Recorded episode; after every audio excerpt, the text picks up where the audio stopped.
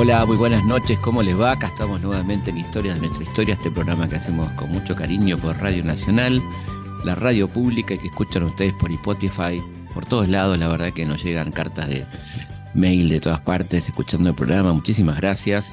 Hoy tenemos un lujo, verdaderamente un querido amigo, un gran maestro, Atilio Borón, que ha tenido una idea que todos le veníamos pidiendo de alguna manera, que era hacer unas memorias, unas memorias hermosa realmente, a contramano, ¿no? Eh, le toma una, vida, pero también es una memoria intelectual, me parece a mí, de, la Argentina. Este, así que un deleite leer el libro que publicó Acal, que recomendamos este, enfáticamente. Y queremos recorriendo, por lo menos un poquito, porque es muy largo, pero iremos viendo algunos momentos estelares de la vida de Atilio podemos decir un niño nacido en el peronismo, ¿no? Una infancia peronista. Sí, sí, absolutamente, en un hogar, digamos, de inmigrantes italianos, ¿verdad? Pero eh, simpatizantes con el peronismo, siempre tuvieron una afinidad, ¿verdad?, con el movimiento. Y llegan acá en el 27. Papá llega en el 27, mi padre. este, mi madre llegó un poco antes porque había quedado huérfano en Sicilia, ¿verdad? Claro improbable en Italia, porque papá es del norte, es de Verona, ¿verdad? Claro. es de Sicilia, y se encuentran acá en esa, en esa urbe tan este, cosmopolita que era Buenos Aires en los años 20 y 30, ¿no? con una cantidad de mm, grupos de inmigrantes, de lenguas, de tradiciones muy importantes, acá se juntan. O sea que estoy escribiendo justo un, un guion para una película sobre el año 27, que fue la final de Alequine Capablanca. Ajá. Así que estamos ah. justo, a esa gran final, la gran final mundial de ajedrez. Claro, él llega en octubre del 27, creo que el sobre 15, ahí en el libro tengo la fecha exacta. Sí, sí. Llega, llega de 14 años, casi 15 años. Muy jovencito. Bueno, y, y, esta, ¿cómo fue la, el secundario? Cuánto te interesaban las materias, qué te importaba, porque era un comercial tu colegio, ¿no? Sí, claro, yo ahí un poco lo que digo es que mi familia era una familia de una pequeña burguesía, tenía, eran dueños de un pequeño negocio, ¿verdad? Ubicado en, lo que en ese momento se llamaba Palermo, Felipe, pero que ahora se llama más pomposamente Barrio Norte. Claro. Estaba ubicado eh, casi en la esquina de Santa Fe con Bustamante. Ah, bien ubicado. Eh, claro, pero en aquella época, en el año cuando, llegamos a ese lugar, yo tenía apenas tres años, no, me acuerdo de eso, sino por el relato, mis recuerdos empiezan un poco después, eh, a dos cuadras estaba la cervecería Palermo. Claro. Una fábrica, fábrica, sentíamos la sirena, eh, con la hora de entrada, de salida, y detrás de la cervecería estaba la penitenciaría de la Cera, o sea, era realmente, aquello era Palermo, después... Barrio heavy, barrio heavy, Barrio heavy, con muchos conventillos, muchos conventillos, digamos, había la zona, la, la, edificación sobre la avenida Santa Fe, ya estaba adquiriendo un poco la, la tonalidad que le vemos hoy, pero los barrios... calles laterales, que por ejemplo Sánchez de Bustamante, Güemes, eran calles básicamente donde había mucho, mucho conventillo y una población que no tenía nada que ver con la que estaba en, bueno, en la zona más propiamente sobre la avenida, ¿no? Claro, totalmente. Y, mi familia... qué, te, gustaba de la secundaria? ¿Qué materia? La secundaria, bueno, fui, eh, fui al comercial, este, fracasé en mi tentativa de ingresar al, al Pellegrini, ¿verdad? Preparé, me, prepararon mal y yo además tampoco estaba con una vocación muy, muy fuerte, ¿no es cierto?, para ir a estudiar en ese momento. Me interesaba mucho más jugar al fútbol y todas esas cosas. Este, y fui al comercial, al, second best, le dirían en, Inglaterra, ¿no? Que era el, el número 5 que estaba en Belgrano y Pichincha. Ahora no han mudado a eso, ¿verdad? Claro. Así que, bueno, me tomaba el 64 todas las mañanas, me iba para allá y me interesaban mucho las materias claramente de las humanidades. Tuve eh, tres o cuatro muy buenos profesores en historia, muy, muy buenos, muy buenos también en geografía, que llaman el enfoque de la geografía en un sentido muy moderno, como el que darías hoy, ¿verdad? Este, por supuesto, tomaba los cursos de rigor de eh, instrucción cívica y todo lo demás, así se llamaban las materias. Te, ¿eh? enseñaban a votar cuando no se podía votar a veces. Ah, así es, pero te enseñaban cómo era, que hay una urna, el voto secreto. Este, me interesó mucho todo eso y, este, y además me, me fue, a mí me interesó mucho la política desde muy chico, ¿no es cierto? Un poco el libro lo cuento, mis primeros recuerdos políticos eh, son del año 1948 pero anunciando la convocatoria a la convención constituyente y a partir de ahí, digamos, en el clima tan politizado, tan politizado que había en la Argentina de aquellos años, este, para un chico más o menos despierto, interesado en, la cosa pública, en la vida pública, era muy difícil no, no, no, no, meterte a tratar de saber qué era eso de la política, ¿no? Y vos terminaste, la, terminaste la secundaria en el 59, ¿no? Termina la secundaria en diciembre del 50. Año, año, interesante, el año de la Revolución Cubana. El año de la Revolución Cubana, claro. La, verdad es que termino ahí y, bueno, y de, nuevo, y de nuevo tengo una gran frustración porque yo ya en ese momento sabía que quería estudiar sociología. Este, muy, muy convencido y muy dispuesto a esto.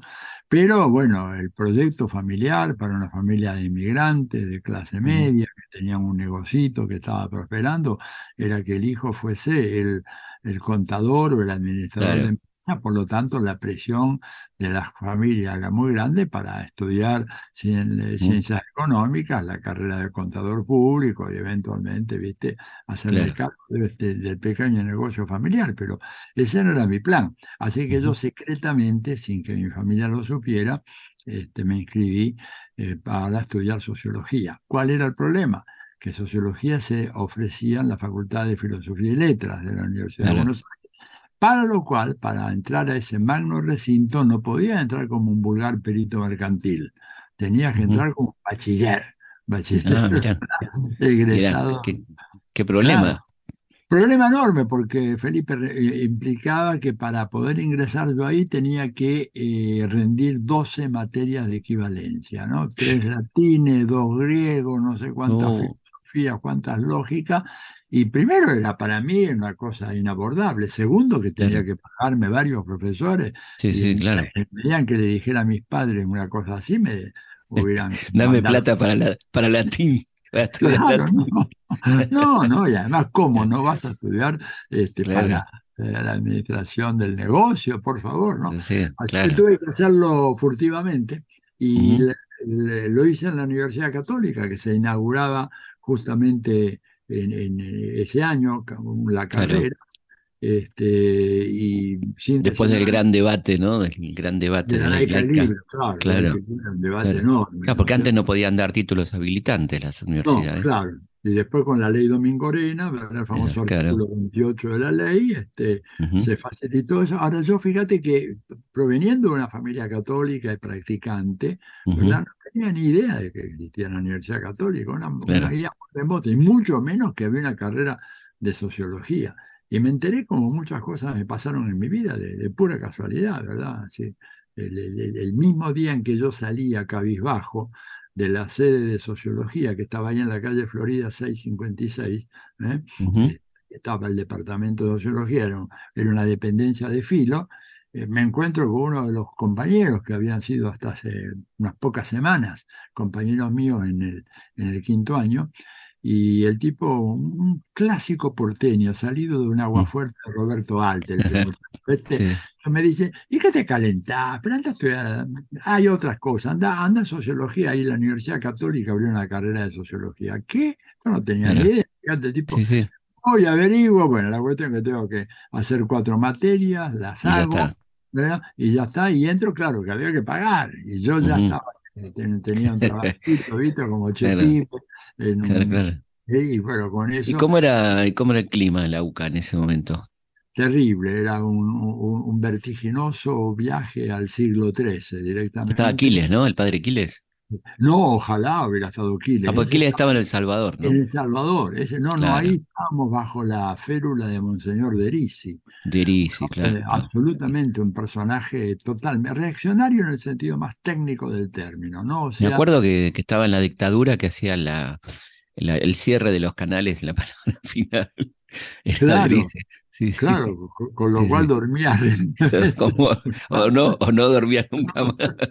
No, no, no, tremendo. Deris era un personaje, un hombre realmente extraviado. Este, su, época era otra, este, muy, muy eh, eh, cerrado, jerárquico. Bueno, al estilo, digamos, lo que podía ser un obispo católico en plena Inquisición, ¿no es cierto? Pero lo eh, loco que se iba muy a contrapelo de lo que estaba pasando afuera, ¿no? Claro, pues, eh, y lo que estaba pasando afuera entró a la Universidad Católica por el Departamento de Sociología, por nosotros, ¿verdad? Que éramos un grupo de unos 20 estudiantes, muy compenetrados con ya con eh, los nuevos aires que venían del Vaticano, el Concilio Vaticano II, la opción por los pobres, la teología de la liberación, toda esa historia, y empezamos a hacernos fuertes ahí. Y claro, el tipo no nos podía sacar porque en el fondo, este, bueno, estábamos representando una disputa que se estaba dando muy fuerte al interior de la iglesia, y, bueno, y la, y la carrera además la verdad que se organizó bastante bien, y yo alternaba, ¿verdad?, los cursos que tenía la católica, iba siempre a escuchar algunas clases en la universidad. De Sí, sí, veía a escuchar la Germania, Torcuato de Tela y alguna de esas gente. Qué linda época, ¿no? Qué linda época. Una, no, una época, una época hermosa. De gloria. Vos recién decías Florida al 600 y me acordaba que ahí nomás estaba el Ditela, ¿no? Y el, el 900, tres cuadras. Claro, tres, cuadritas. tres cuadritas nomás, ahí sobre la misma mano a la izquierda de la calle Florida, a la izquierda viniendo de Avenida de Mayo hacia, hacia este, Santa Fe sí, hacia Santa Fe, este, una, una, época extraordinaria, ¿no? que ayudó mucho. La verdad que el Ditela hizo una renovación cultural en Argentina impresionante. Este, y bueno, y yo caí en esa volteada, mejor dicho, fue un remolino que me levantó en peso y me sacudió todas mis viejas creencias, etcétera, y, y me reafirmó, digamos, en la necesidad de estudiar sociología y, y de ver a la Argentina con ojos muy, muy cuidadosos, ¿no? Es una época de grandes estudios, ¿no? De, grande producción, gran producción literaria, grandes debates, ¿no? particularmente dentro de la izquierda, en torno al peronismo, bueno, todo eso que estaba pasando en esos años 60, ¿no? Sí, eh, que era el, fenómeno, ¿verdad? Inexplicable o inexplicado, supuestamente. Ahí aparecen todos los, algunos debates, ¿verdad? Que habría que revisar hoy. Este, eh, digamos, el mismo Germani, Germani ahí, eh, que era la figura rectora en, en sociología Universidad de Buenos Aires, un hombre muy perseguido, muy perseguido por los servicios, ¿verdad? Este, y como digo yo, hay una parte en el libro donde explico nuestra primera inmersión en la Universidad Católica fue demostrarnos cómo la Argentina estaba a punto de caer en las garras de la conspiración soviética. Claro.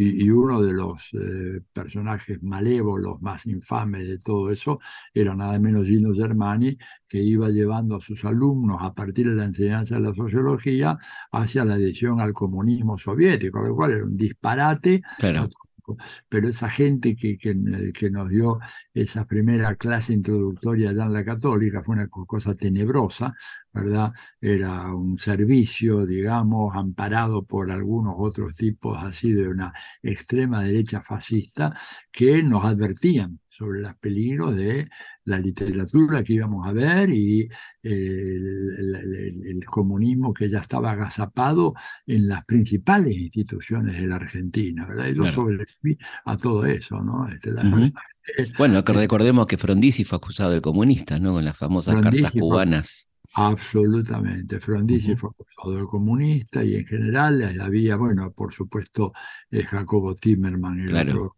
otro comunista, digamos, en general. Este, en principio, si era judío, era comunista, salvo que se probara lo contrario para estos bárbaros, ¿no? Totalmente, totalmente. ¿Cómo fue esa, esa escapada a Chile que fuiste a hacer a Chile? Bueno, la escapada fue eh, impulsada por el golpe de Onganía, que verdad.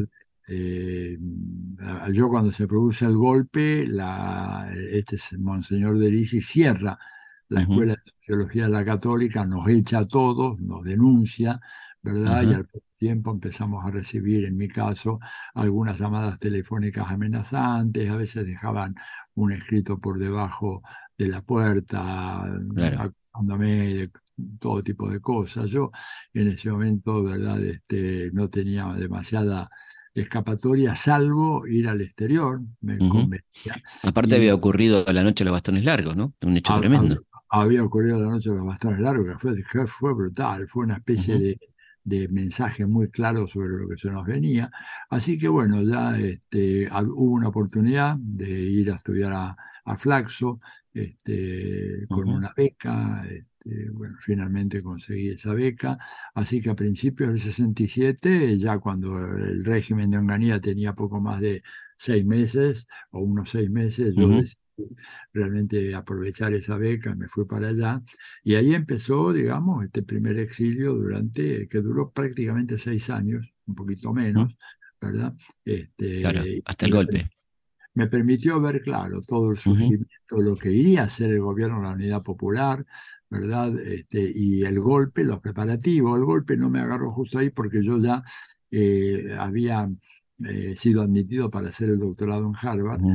Había postergado durante dos años seguidos, ¿verdad? Porque esto coincidió con lo de Allende, pero cuando quise postergar de vuelta en el 73, recibí una intimación de que tenía que ir sí o sí o perdía mi beca, cosa que para mí hubiera sido fatal eh, por, mi, carrera profesional y por mi condición económica, porque como Germani me, me, dijo una vez, y ahí lo, lo planteé en el libro, me dijo, dice, mire, usted dése cuenta que la mayoría de la gente que hace sociología en este país son gente de mucha fortuna y me empezó a enumerar. Y bueno, en el libro. Empezando, por, empezando por los Ditela empezando por los Ditela, pero había varios más, Felipe. De sí, sí, claro, claro, sí, sí. Uno no sabía que tenían una fortuna tan grande respetándolo. Dice, en cambio, usted no tiene nada, lo único que va a tener es su título, así que bueno. Pero aún habiendo ido a Harvard, yo me la arreglaba cada cuatro meses, digamos, regresaba a Chile, regresé poco antes del golpe, eh, fue en agosto y ya cuando a los dos o tres días de estar en Chile me, da cuenta, me di cuenta que la suerte estaba echada, eh, que el gobierno iba a ser derrocado por esta conspiración oligárquico-imperialista, militar, este, que ya a esa altura era imparable, porque además habían hecho tal desquicio en la economía chilena que no tenías cómo enfrentar, digamos, eh, los desafíos de la vida cotidiana. Sí, recordemos que la conspiración empieza antes de que asuma Allende, ¿no? Con el asesinato de Snyder, ¿no? Con el asesinato de Snyder eh, este, eh, para demostrar claramente que estaban dispuestos a todo. Y además, recordemos de que Allende lo eligen el 4 de septiembre del 70 y unos pocos días después eh, se produce la famosa reunión del Consejo de Seguridad Nacional que había exigido con carácter de urgente Richard Nixon. Y en esa, en esa reunión, ¿verdad? Que estaba Kissinger, que era el consejero principal del Consejo de Seguridad Nacional, y aparte de eso eh, estaba el director de la CIA y algunos otros funcionarios menores.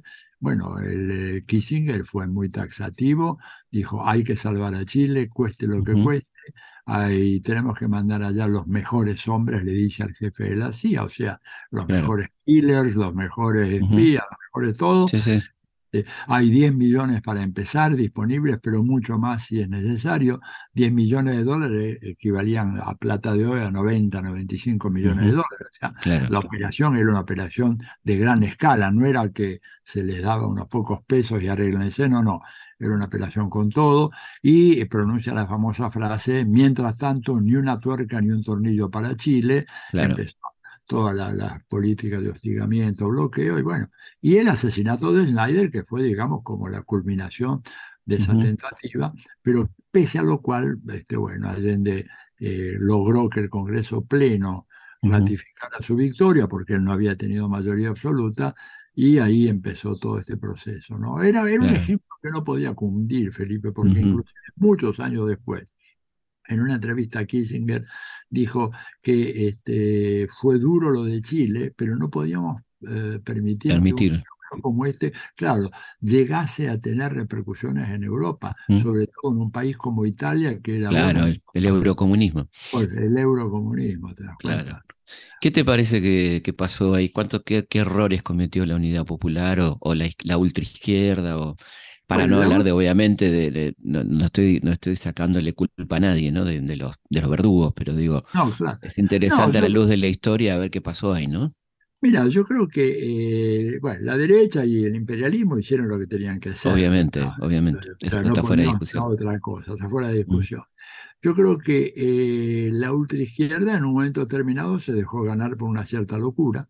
En víspera de las elecciones, fíjate que algunos distinguidos personajes, inclusive que no estaban en el MIR, que era el Movimiento de Izquierda Revolucionario, sino en el Partido Socialista, planteaban la necesidad de abandonar la vía electoral. Y dijo un tipo tan respetable a quien yo quise mucho y que después se rectificó como Clodomiro Almeida. Claro. Imagínate lo que significaba eso como elemento de confusión.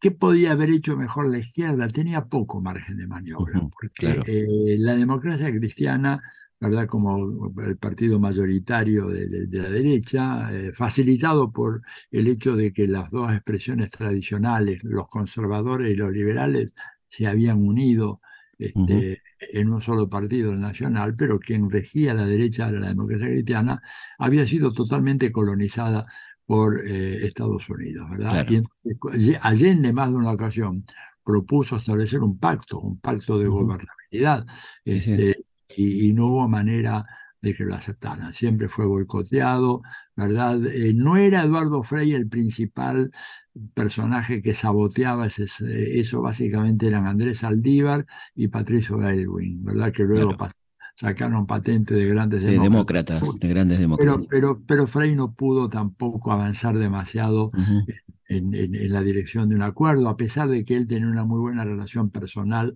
con Salvador Allende, no, no, eran enemigos, eran personas, bueno, eran distintas tiendas políticas, pero antagónicos. Tenían una relación personal de décadas, ¿verdad? Y era una relación de respeto, etcétera, este, y no pudo. Y el MIR, digamos, acentuó un poco este, este conflicto, esta contradicción, propiciando acciones armadas, ¿verdad? Eh, en algún caso incluso en contra del propio gobierno de Salvador. Entonces se armó un combo, ¿verdad? La intransigencia de la democracia cristiana, la presión del imperialismo, los obstáculos, el bloqueo, más la irracionalidad de un sector que, que planteó mm. la necesidad de avanzar más rápido, ¿no? Un poco claro. avanzar más rápido apelando a la vía armada. Yo, todo esto fue una combinación fatal. Catastrófica. Que Allende pagó con su vida, sí, sí, sí. Sí, totalmente. Bueno, y además ahí, este, bueno, es interesante recordar que el hombre que llevó adelante esta operación era el Premio Nobel de la Paz, Henry Kissinger, ¿no? Como bien dijiste ah, vos. Premio Nobel, flamante Premio Nobel de la Paz, ¿no? Flamante Premio Nobel de la Paz, este, realmente un, tipo evidentemente muy, muy inteligente, este, eh, de un... Longevo, ¿eh? 100 años. Pero ahora, ahora está teniendo un papel de moderador positivo dentro de Estados Unidos, porque hace ya un año que viene proponiendo ya poner fin a la guerra y reconocer eh, la reconquista de los territorios históricos de Rusia, lo cual es un salto inesperado al final de su vida. Ojalá hubiera sido así de, pero en aquel momento era un halcón súper. Estaba la guerra de Vietnam de por medio también, claro, un elemento que evidentemente eh, tensaba mucho la cuerda. Y además estaba, Felipe, lo que tantas veces hemos conversado con vos, América Latina es la región del mundo que más le interesa a Estados Unidos. Claro, claro. Estados Unidos podía darse el lujo de permitir un gobierno de izquierda en Europa, más o menos moderado etcétera, pero verdad, cuando llegamos hasta perder, hasta perder en Vietnam, pero no, no perder, en América Latina. Pero, pero, América Latina no se puede perder porque fíjate que muchos años después, hoy, quien te dice esto que parece una caricatura, dice, bueno, Atilio está con un estereotipo, lo dice la, comandante del Comando Sur, Laura Richardson, ¿no? un interesante cambio eh, semiológico. Ya no somos el patio trasero, somos nuestro armónico vecindario hemos vivido, así lo dijo, hemos vivido, en armonía durante dos siglos y tenemos que seguir viviendo en armonía durante dos siglos. Somos un muy rico en recursos y dijo, además, para que quede claro, no tenemos que permitir que vengan intrusos a querer apoderarse de lo que es nuestro. Totalmente, lo que es nuestro, dijo, dijo enfáticamente. Maravilloso, maravilloso. y, bueno, ahí este, además fue el gran laboratorio del, monetarismo, ¿no? Con, con Milton Friedman como asesor, nada más y nada menos, ¿no? Con, así es, con Milton Friedman, y después el que jugó un papel un poco más este, tras bambalina fue eh, eh, von Hayek. von Hayek, claro, el gran ideólogo. el gran ideólogo que, que tiene gran actualidad hoy en la política argentina. Sí, sí, sí, la llamada escuela austríaca, ¿no? Así es. Y, y, bueno, y pasemos a, Harvard, ¿no? Ese momento tan interesante de tu vida que, que cómo era, cómo era estudiar en Harvard en ese momento, me imagino que alucinante por todo lo que estaba pasando también, ¿no? Sí, sí, era, era, era realmente una experiencia. Primero, la, la, la, gran calidad del, del, staff de profesores que tenían, que era realmente notable, eh, muchos de ellos de derecha, pero bueno, una derecha... Derecha seria, estudiosa, una derecha estudiosa. Claro, qué sé vos, qué sé yo, tomé, por ejemplo, un seminario con uno de ellos, para mencionarte, con Huntington, Samuel Huntington, nada Sí, claro. Choque de civilizaciones. Era, era, un seminario pequeño, éramos El de la choque de civilizaciones, ¿no? El choque de civilizaciones y tantas obras así de tipo. ¿Quién, ¿Quién somos nosotros? Cuando él hace un libro replanteándose la dilución de la sociedad americana en este, este, crisol en donde cada vez hay menos norteamericanos puros, WASP, ¿no? Los de antes, y ahora más latinos y qué sé yo, en fin. Y él eh, discutía mucho, discutía mucho con él, con mucho respeto, pero siempre, digamos, el tipo aportando una reflexión o aportando datos. No era fácil mantener la polémica con él. Eran tipos eh, duros, este, pero, pero sólidos. Y había otros que estaban en una línea mucho más abierta, que ya le llaman liberals, ¿no es cierto? Que eran especies socialdemócratas, por ejemplo, uno de ellos, un, gran estudioso como Barrington Moore, que escribió algunos libros impresionantes, eh, sobre todo los dos más importantes, uno sobre la génesis de la democracia, ¿verdad? se llama este, mm, eh, las bases de, la, de la democracia y el papel de los campesinos y los señores feudales en la creación de las bases para la democracia, eh, y el otro, que es un libro sobre la injusticia. ¿no? Este, aparte había estudiado mucho el fenómeno del estalinismo, ¿verdad? Tenía una aproximación muy, muy este, profunda sobre la experiencia soviética, eh, sin caer en, en, la cosa macartista que era tan habitual en aquellos años, pero con un análisis, por supuesto, muy crítico, pero tipos muy estudiosos. Y además, aparte de eso, ¿verdad? para alguien como vos, que sos un gran historiador, eh, si yo te digo que yo tuve el enorme placer de tocar con mis manos y dar vuelta a las páginas del primer ejemplar impreso de La Nación y de la prensa, que lo, estaban en Harvard, imagínate, era, era cosa, este, porque yo, yo no pensaba hacer una tesis sobre el Estado oligárquico argentino, mi proyecto era trabajar sobre Chile, para lo cual yo ya venía con una serie de datos que había acumulado cuando llego a Harvard pero el golpe a mí me afectó mm, mucho, ¿verdad? Y sobre todo me hizo perder la objetividad necesaria y la frialdad necesaria que tiene que tener un historiador, por más comprometidos que estés con tu objeto. Seguro. Seguro, seguro. Pero bueno, podés decir eh, lo que se te pasa por la cabeza así como una reacción este, emocional. Claro. Y yo había perdido esa capacidad. Le digo, lo de Chile me, había pegado mucho. Además, estaba todo el tema, me habían liquidado, destruido la biblioteca de mi casa, habían destruido mi casa, que yo alquilaba, pero le hicieron un pedazo. Entonces, elegí la Argentina y cuando voy a, a, ver un poco qué materiales tenía, empecé a revisar. Todo, estaba todo. estaba todo, eh, Felipe, estaba todo. Todo lo que no tenemos acá. Todo lo que no tenemos acá estaba allá. Primero lo vi en microfilm, dije, ah, hay un microfilm. Y el, y el empleado me dijo, bueno, si quiere consultar en papel, digo, ¿tienen en papeles de 1800? Sí, sí, lo tenemos. No lo tenemos disponible. Usted lo pide y en dos o tres días, porque mm. están todos esos materiales los tenemos en, en depósitos especiales con un cierto nivel de temperatura, de humedad, en fin, una cosa. Eh, y ahí te das cuenta que es un imperio con todas las de la ley y que cumple con las normas de lo que tiene que ser un imperio para poder tener esa, y te tocó una época muy interesante para estar en Estados Unidos, ¿no? Y en el ámbito universitario, digo, ¿no? En el ámbito universitario, pues una época en donde el pensamiento, digamos, eh, crítico, cuestionador, ¿verdad? Eh, tenía una vigencia que después desapareció, ¿no? Ya con Reagan todo aquello fue aplastado, o sea, Reagan fue fatal. Yo, yo me gradué en el 76, terminé mi doctorado en el 76. Eh, volví a Harvard dos o tres años más tarde y era irreconocible, ¿no es cierto? Los mejores profesores habían sido jubilados, otros se habían ido, prácticamente de, ese, de ese ambiente tan especial, ¿verdad?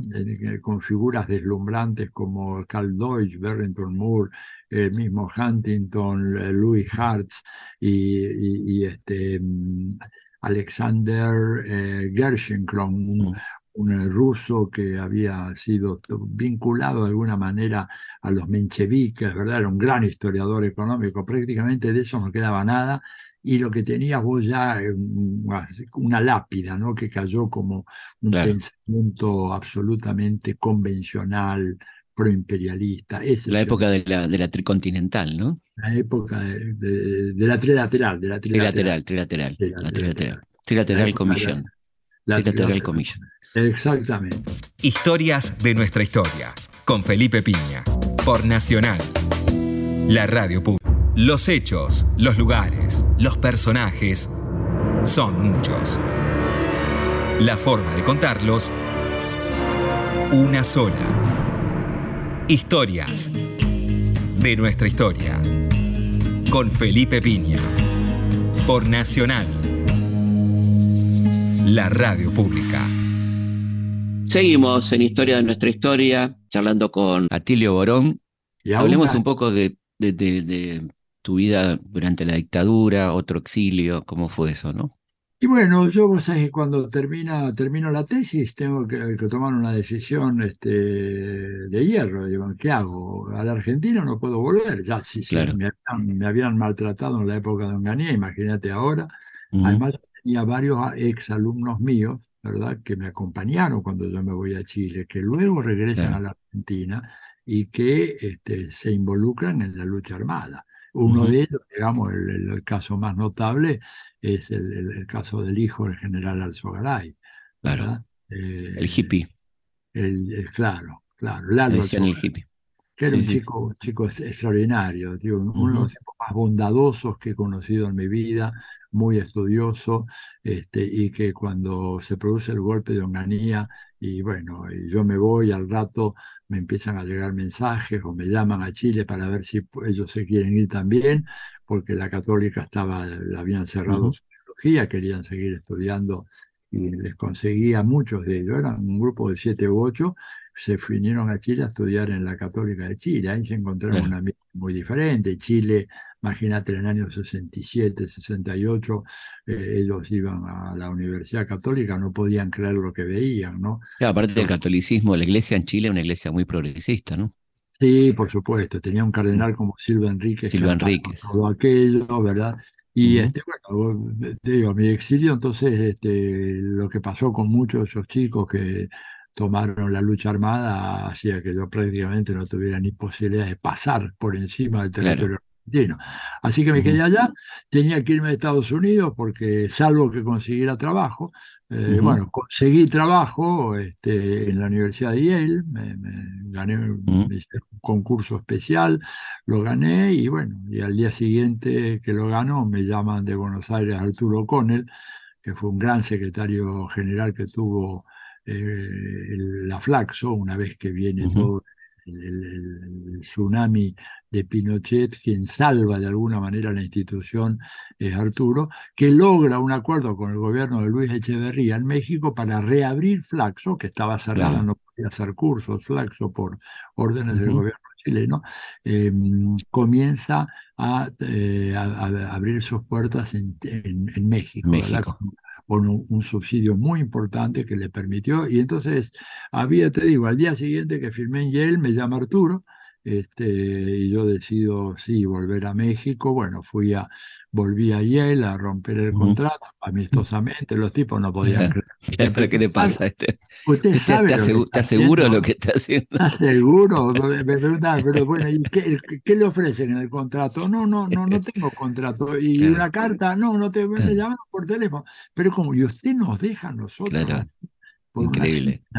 Increíble, bueno ellos pensaban de que yo quería pedirle más dinero, ¿verdad? Que medio... Mm, no, yo no vengo acá para pedir, estoy totalmente conforme con lo que ustedes me ofrecieron, pero tengo un compromiso moral con Flaxo, además la verdad que este, prefiero tener mis alumnos en América Latina, así que me fui para México y bueno, te conformiste, te transformaste en un ángel mex. Me conformé en una, enfermedad y sigo siendo hasta el día de hoy un claro la verdad, porque la verdad que México se me metió muy, muy, muy adentro del corazón. Fue muy generoso México con, con los muy argentinos. Generoso, la verdad que la generosidad que hubo allá, digamos, y además la cosa fenomenal de la cultura mexicana.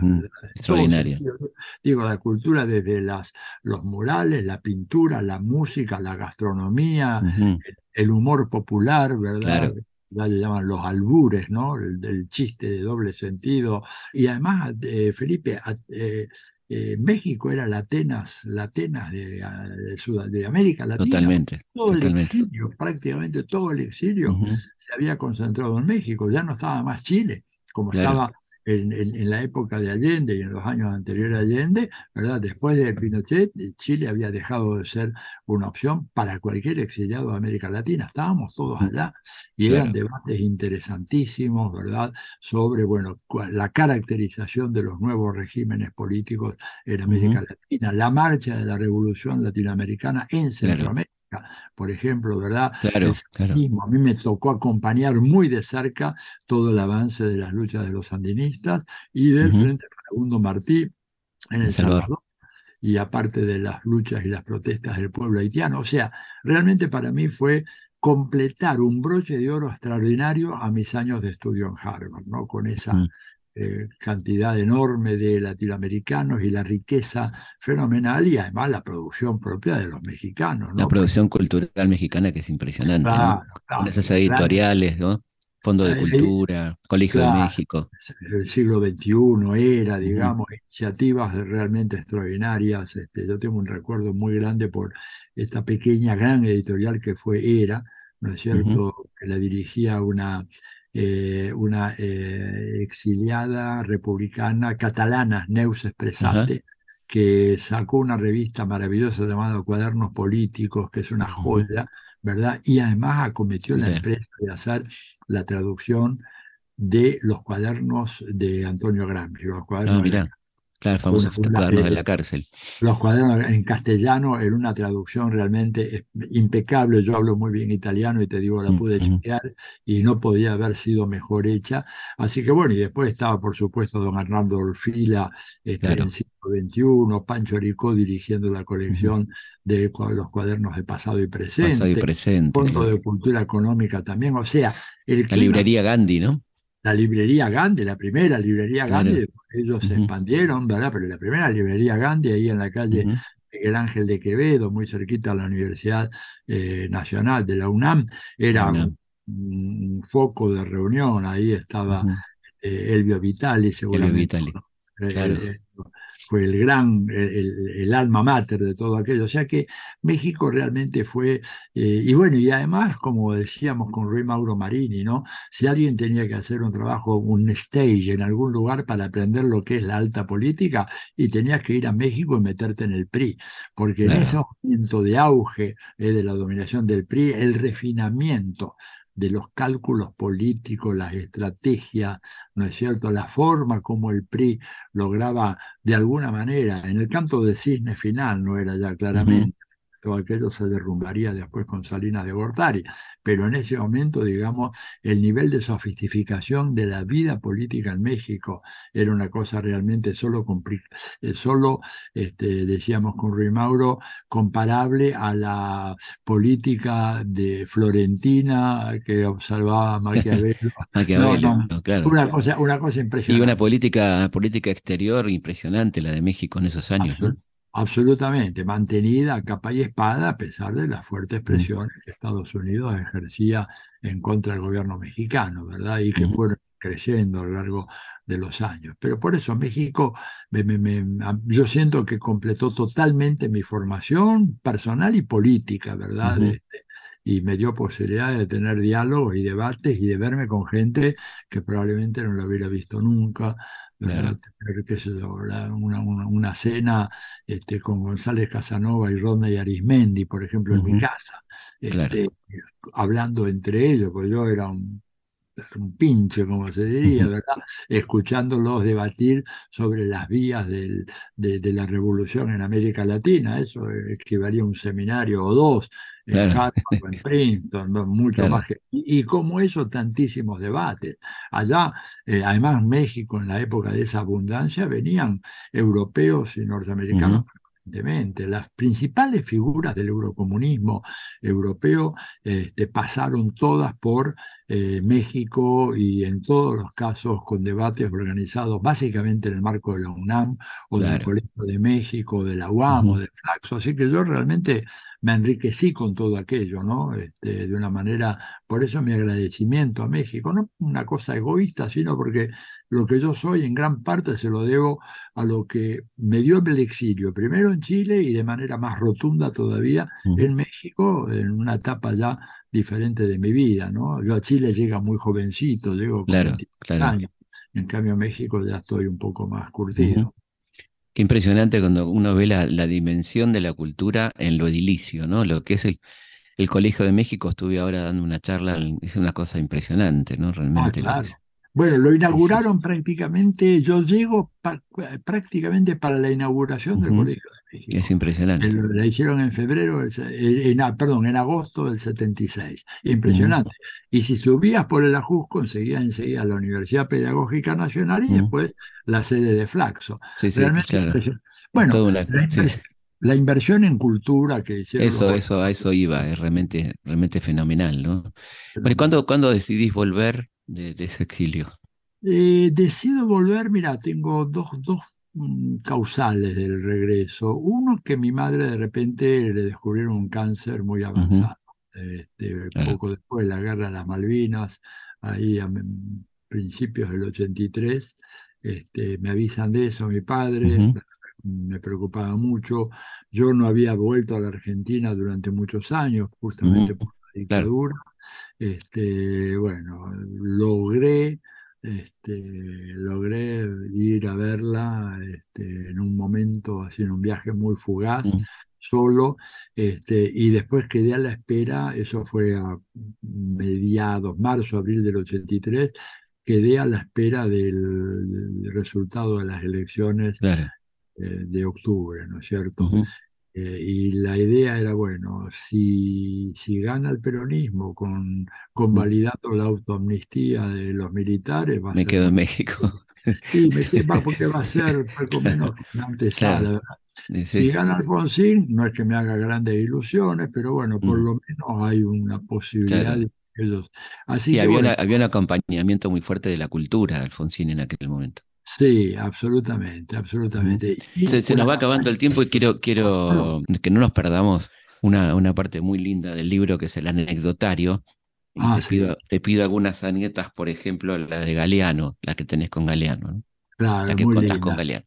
Eduardo, muy linda anécdota. Él, yo, yo me carteaba bastante y además nos veíamos cada vez que podíamos con Y este, me acuerdo que una, una, noche estábamos cenando con él y le expresé mi admiración por su prosa. Le digo, ¿cómo podés escribir de esa manera? Digo, porque además lo que me impresiona en vos no es solamente la claridad, sino hasta la musicalidad que tiene tus escritos, ¿verdad? Que las palabras de alguna manera suenan, le digo yo, ¿cómo quisiera tener ese don? Entonces me dijo, ese don, ¿sabes lo que es ese don? Es de repente pasarse una noche entero fumando dos cajetillas de cigarrillo buscando la palabra apropiada para encajar en ese momento y lograr que un lector como vos diga, ay, qué musicalidad tan linda tiene esa expresión de Galeano. Eso no es natural, eso fue y, y, me dijo, y lo estoy pagando con mis pulmones. Y, sí, lamentablemente se lo llevó. Lamentablemente sí, murió justamente. Un tipo imprescindible realmente, ¿no? Después hablemos de, de Ditela, de Torcuato Ditela. Torcuato, un tipo que yo realmente quise mucho, porque Torcuato era, e, e, era un pensador original, eh, un inconformista, ¿verdad? Un tipo, él, y además un gran provocador. Él decía que estaba en la derecha del marxismo y en la extrema izquierda del liberalismo. o sea que y conocía muy bien todas las tradiciones políticas y era un gran investigador ¿verdad? El hombre que me enseñó a mí, por ejemplo, a trabajar y a estudiar los censos nacionales, él siempre me decía, este, hay que conocer eh, las sociedades y eso no es tan solo hacer estudios puntuales, tenés que tener la, la, imagen más completa. Y él, la verdad que me, fue un personaje que realmente me, ayudó mucho en la carrera, este, organizó un estudio muy importante sobre eh, Argentina, Brasil, Chile, Colombia, México comparados, lo discutíamos semanalmente, tenía un equipo de trabajo donde estaba él y a veces venía Ezequiel Gallo y Oscar Cornwell, historiadores, que en ese momento ¿verdad? tenían, bueno, ellos representaban el ala bien liberal Claro, totalmente. sobre todo Gallo. Y Torcuato los chuseaba en ese sentido, era muy, era muy mordaz, eh, pero era un tipo que te imponía una, una ética de trabajo y de rigurosidad del análisis de los datos realmente formidable. Y, además era un tipo que tenía una visión genuinamente latinoamericana. Él, él, él, él diría que era, fue el primero de los sociólogos que yo conocí que tenía realmente una dimensión latinoamericana en su cabeza, más por ejemplo que el propio Gino Germani, que la tenía, pero la de Gino era mucho más libresca, mucho más producto de un, eh, personaje de laboratorio. En cambio, Torcuato, a favor de sus recursos materiales que eran inmensos, era un hombre que conocía América Latina de primera mano, como Eduardo Galeano. ¿Verdad? Este, Gino había estudiado la problemática colombiana, pero mm. Torcuato había ido a Colombia y ha estado allá. Y esa Igual la que Eduardo. había ido. Entonces, si bien lo de Gino era una, una, gran elaboración, ¿verdad? Pero Torcuato tenía todo esto que a mí me pareció siempre muy... Y además era un tipo encantador, así una personalidad, nada apagado de sí mismo, siempre, digamos, este, dispuesto a, burlarse de las cosas que él mismo hacía y a bueno en serio, lo cual para un chico joven como yo, en momentos que era su ayudante de investigación, era un abrepuertas fenomenal. Bueno, y hablemos de, Chomsky, ¿no? Que también lo pones en el anecdotario.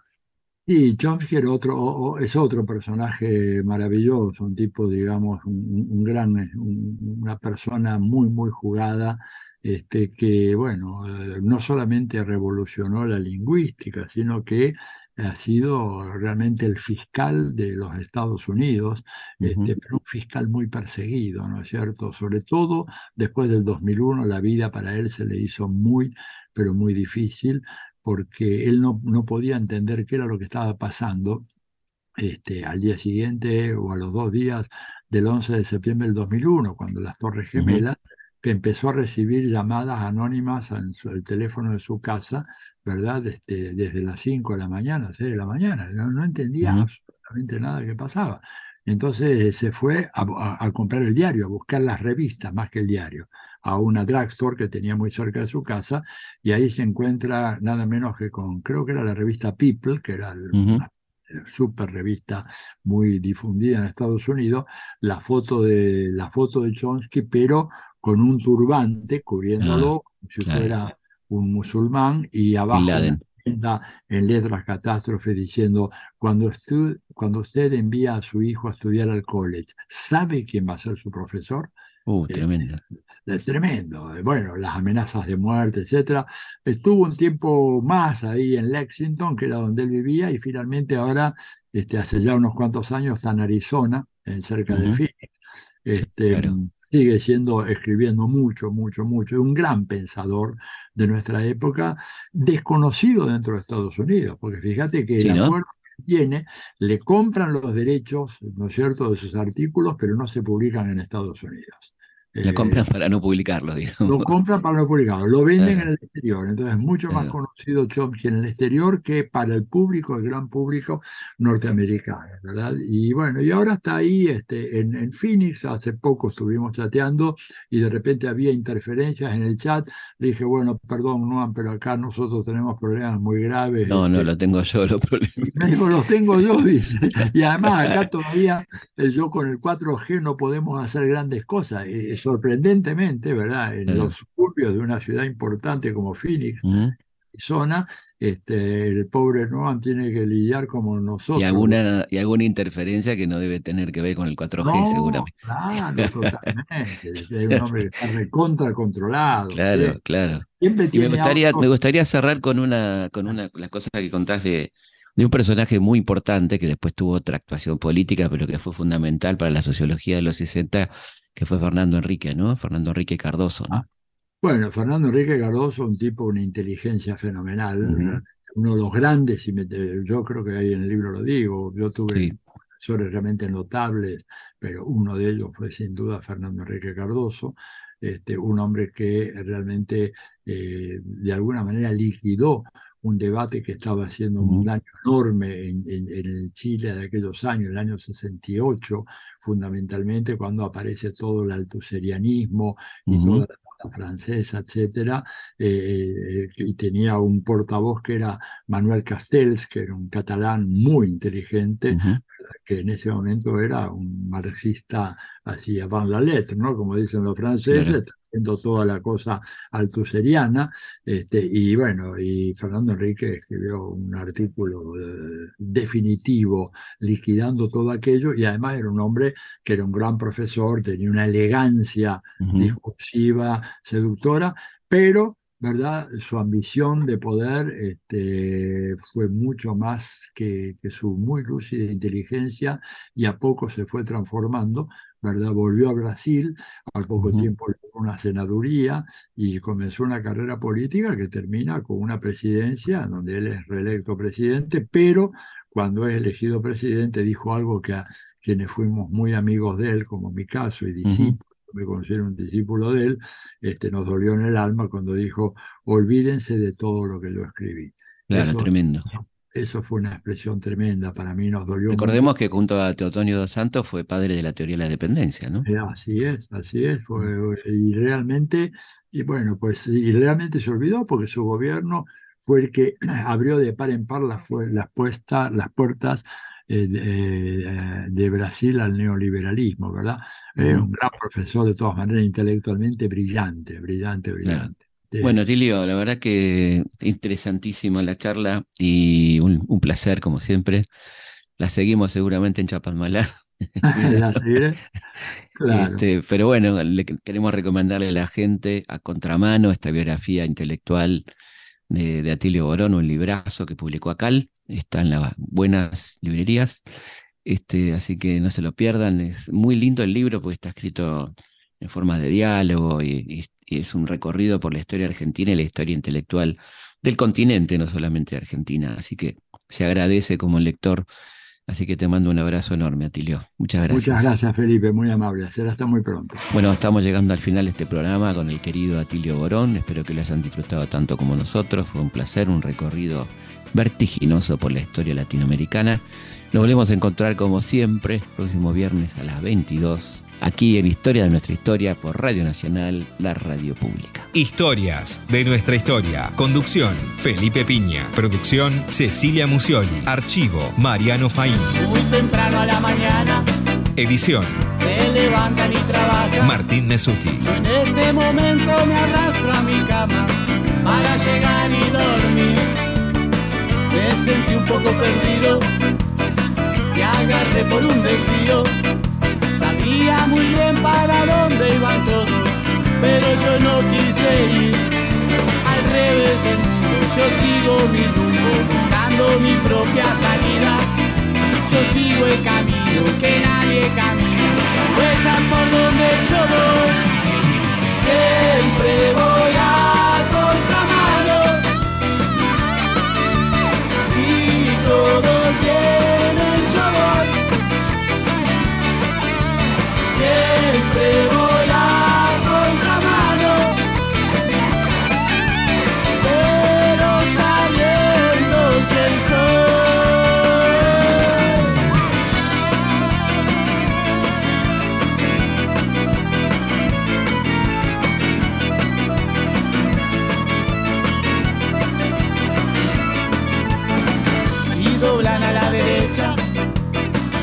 giro para la izquierda muy importante, me importa una mierda, sé dónde tengo que ir.